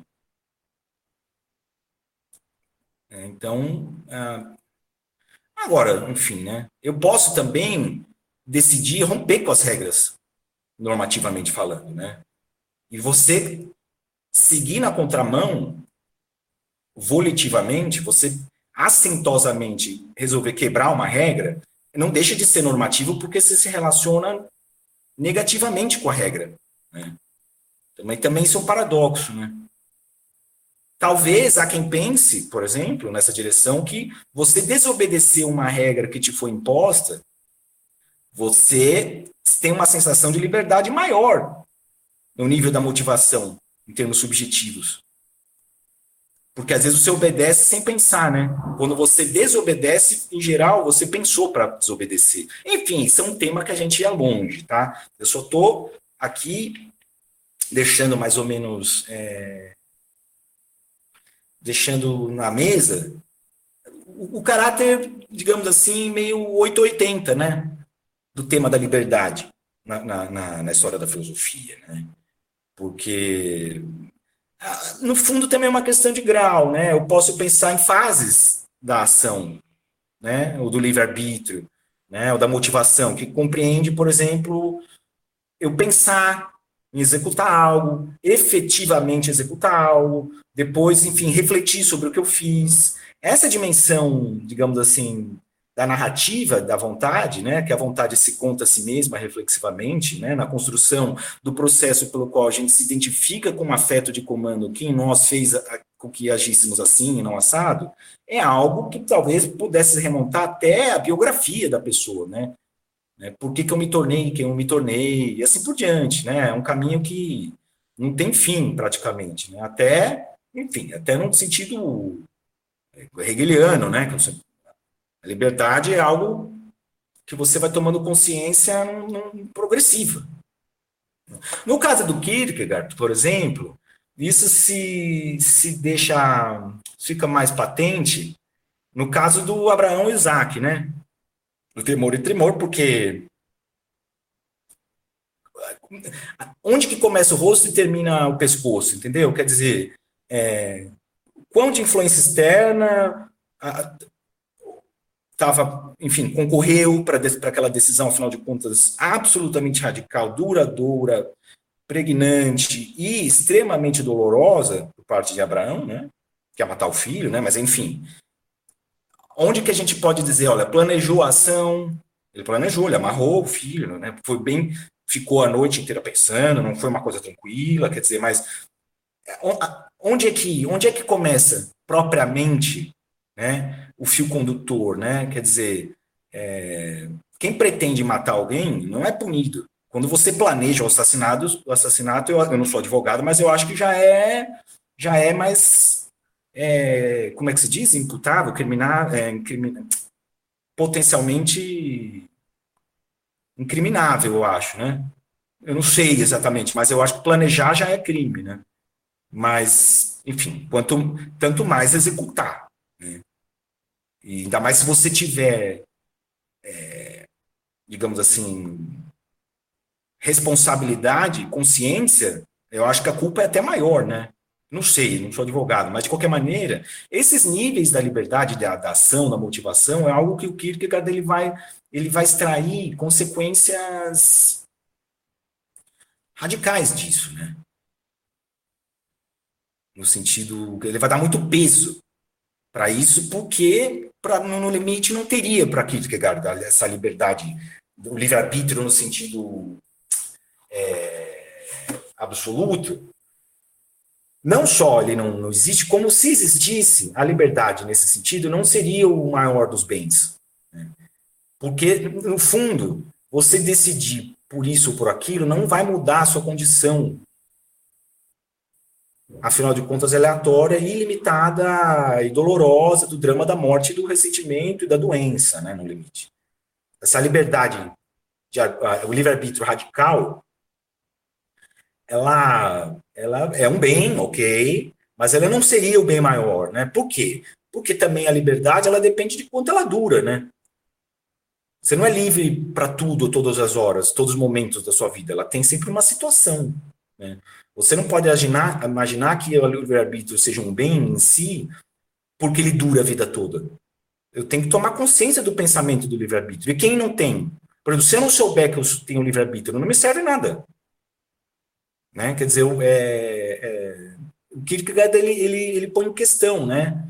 Então, é, o sentimento que talvez fosse mais interessante em termos de liberdade para Kierkegaard é quando quando você tomando a decisão você vai imprimir essa essa sua escolha uma necessidade é, pessoal, né?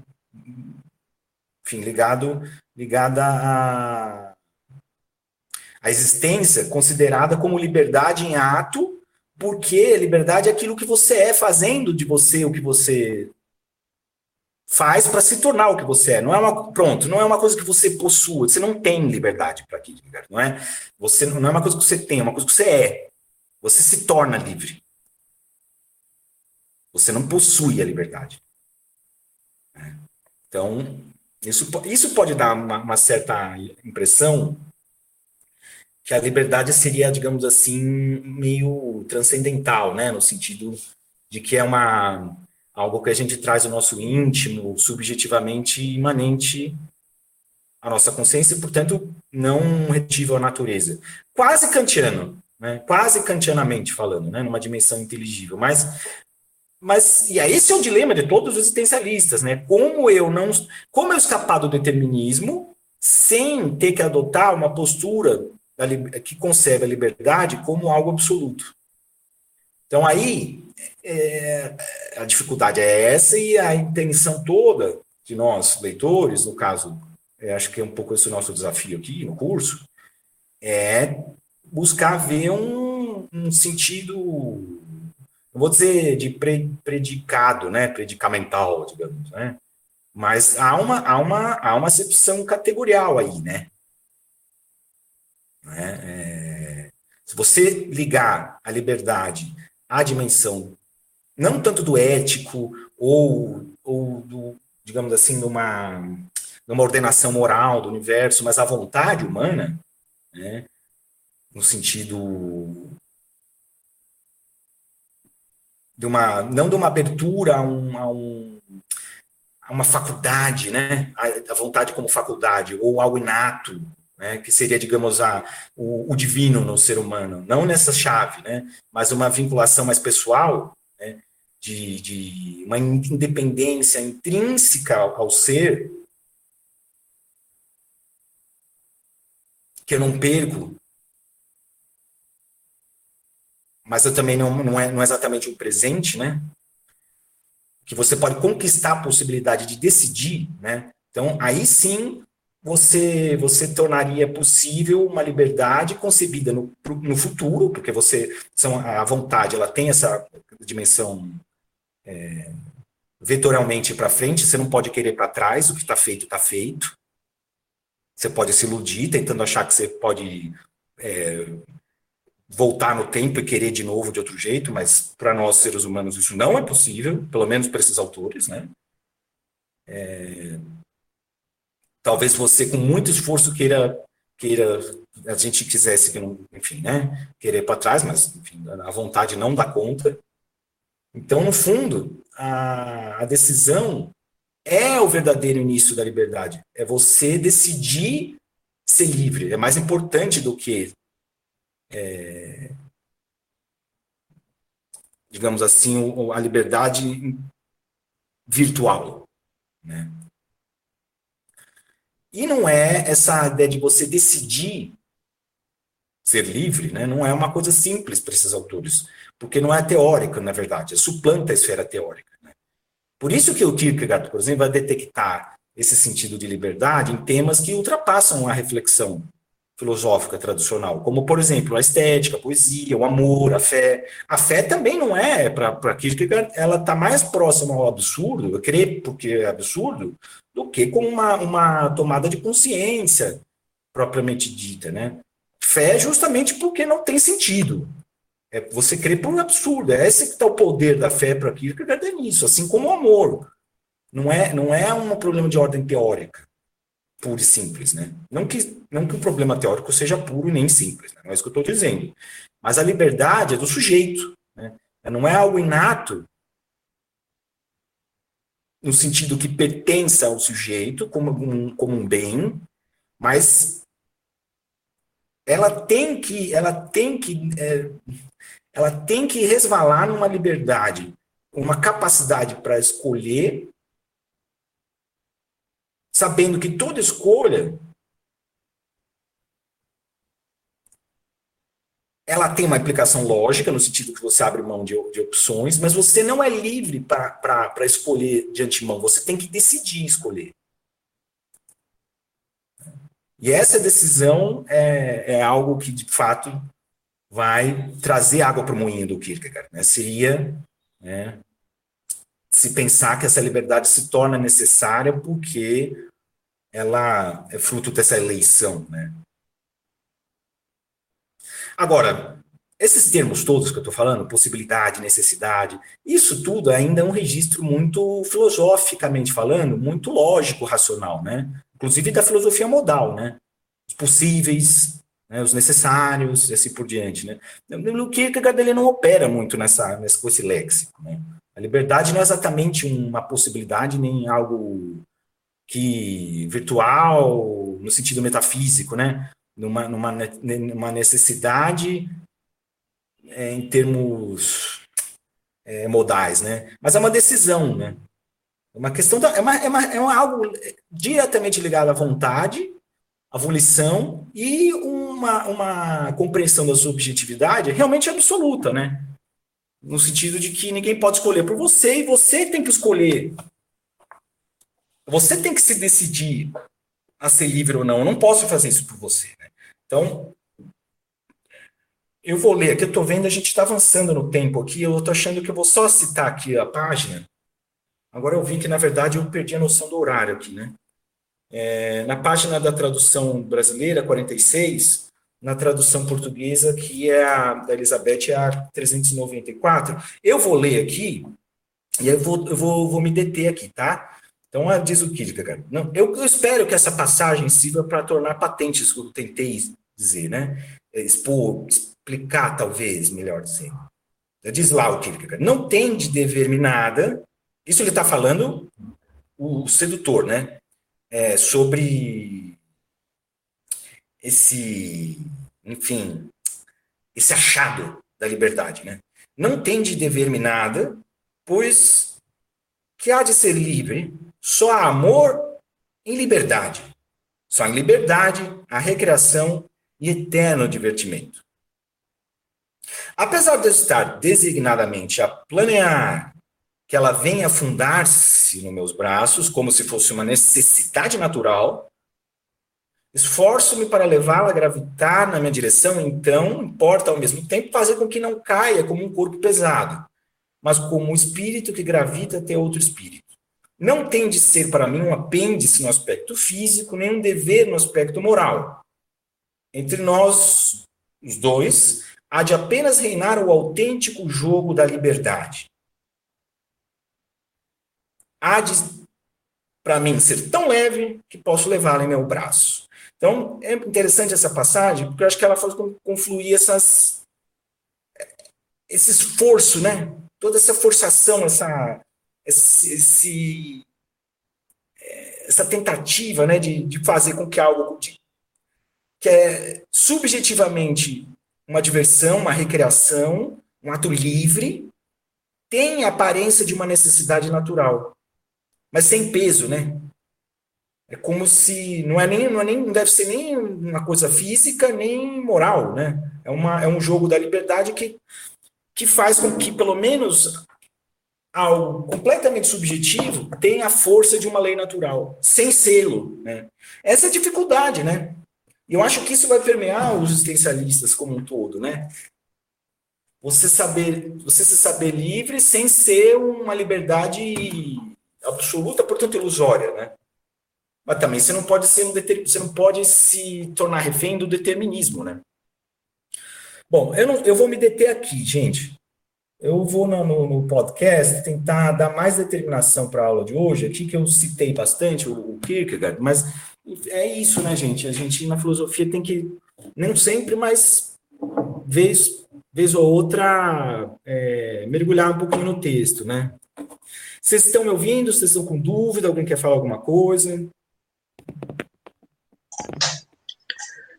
Professor, é, nessa questão de decidir ser livre do Kierkegaard, é, me veio uma frase do Rousseau que é o homem verdadeiramente livre apenas quer o que pode e faz o que lhe agrada. E aí eu fico pensando se não pode resvalar em você decidir querer só aquilo que você pode, né? desejar o que pode ser alcançado. Você podia comentar se tem alguma questão é, o Rousseau, na verdade, o Rousseau vai ter uma, uma de auto, vai ter um nível de autodeterminação bastante interessante, tá, pro, pro, no sentido kantiano, né, da, da autonomia, né, de você ser livre para obedecer aquilo que você escolhe de acordo com a consciência da, da, alternativa que a realidade te dá, né. É mais ou menos um pouco isso que você está querendo trazer para para a mesa, né, para o nosso moinho aqui, essas águas aí. Eu acho interessante. A questão toda para Kierkegaard é que, de fato, essa decisão é uma decisão muito pessoal, sabe? Não é algo. Eu não tenho nem como explicar para outra pessoa. Não é algo, por exemplo, que você vai inserir, porque essa dimensão do Rousseau, você constrói toda uma ética em cima disso, né? nos termos de um. É, não estou falando um racionalismo lógico, nada disso, né? mas certamente a gente já está num, num. O Kant também, né? Você tem uma motivação, aí sim, aí sim, mais racional, que vai tratar dos motivos né, é, que podem exigir para si uma validade universal, né, que vai servir para todos igualmente, né? Porque eles estão todos comprometidos com, com, com a racionalidade, né? Digamos, esses, é, digamos, essa comunidade ética virtual, né? Que é um nível do imperativo categórico, né? Que não é simplesmente máximas de ações válidas para alguém, para algumas pessoas, mas, inclusive, para Kant é a única válida, né? Para uma forma de liberdade prática, né? Para todos, que é que é o racional, que é o factual e é aquilo que, de fato, vai garantir a, a autodeterminação, né? Mas, mas a gente está falando de uma ética, né? Eu não sei se em Kierkegaard a gente poderia como porque essa decisão, né? O sentimento que o ser humano teria quando de uma decisão e ele imprime a essa escolha, né? Essa decisão em agir de um modo, uma necessidade interna, subjetiva, tão grande, que é a liberdade até deixa de ser um tema, quase, sabe? Não é, por exemplo, a angústia, o temor, o, o tormento, a, a, o desassossego de você ter que escolher coisas, ela acaba para que quando você escolhe. Não é, esse não é mais um tema. Se você não se sente. Não se trata mais de você dizer, ah, eu me sinto livre porque eu estou obedecendo a regra que eu escolhi. Na verdade, depois que você escolhe, você decide escolher, você se torna aquilo. Ela vai justificar o seu agir. Você é aquilo. A ação vai decorrer, vai decorrer naturalmente. Né? É, Aí você pode dizer que talvez, então, Kierkegaard esteja falando mais uma antropologia da liberdade do que de uma ética. Né? Pode ser. Não, não estaria totalmente errado quem dissesse isso. Né? Agora, eu não sei se em Rousseau, por exemplo, a gente está falando, a gente tá falando de, uma, de, um, de uma antropologia nesse sentido. Né? Acho que ele podia, eh, talvez, falando mais numa ética. Né? Talvez, não sei. Eu sou rousseauista, né? eu não, não sou rousseauista, mas mas a mim me parece que é, o que está em jogo no Kierkegaard não é, não é, não é exatamente o, a liberdade como um fato, sabe? Mas é você se tornar livre, é o vir a ser. Né? Não, não é, não é divino, você não, não, não é um presente, não é, não é inato a vinculação nossa com a, com a, com a liberdade, ela tem que ser conquistada, né? Porque não se trata de escolher entre o bem e o mal, isso, aquilo. É, ah, será que eu deveria ter escolhido isso, aquilo, outro? Não é? A liberdade não é isso para Kierkegaard. É, escolher, é, é, é, escolher o ato de escolher. É decidir, decidir. Eu vou, a partir de hoje eu vou decidir, decidir. Agora, não significa que é o melhor para mim, se é bom ou é mal. Né? Não, é, não, é, não é esse o ponto. Até porque você não decidir, não querer nada é uma espécie de querer, né? É uma vontade de nada, ainda é uma, é um, nunca é nada de vontade, né? Ainda é. Ainda é o começo da liberdade, mesmo que você não perceba. Mesmo que você não perceba. Mas a decisão é um ato adquirido, tá entendendo? Não é, não, é, não sei se em Rousseau a gente estaria, estaria daria para coadunar dessa forma exatamente. Eu acho que Rousseau você pode perder a liberdade, mas você sempre é livre, né? Você pode vir a perder a sua liberdade, mas não sei se, se depende dessa escolha, tá entendendo? Eu não sei, teria que, teria que conversar mais longamente com um russoísta, talvez o Felipe Saad, ou, algum, ou a minha própria professora Maria das Graças, não sei, não sou russoísta, eu não me atrevo muito a, aprofundar pontos de sustentação aí, né? Mas, mas certamente eu acho que Kierkegaard é, é, tá ligado mais essa essa realização da liberdade a partir de uma escolha, né? que não necessariamente é racional, viu? É uma É uma, é uma decisão finita, né? mas não necessariamente irracional. Não sei se eu te ajudei. Respondido. Eu... Tá bom. Obrigada, professor.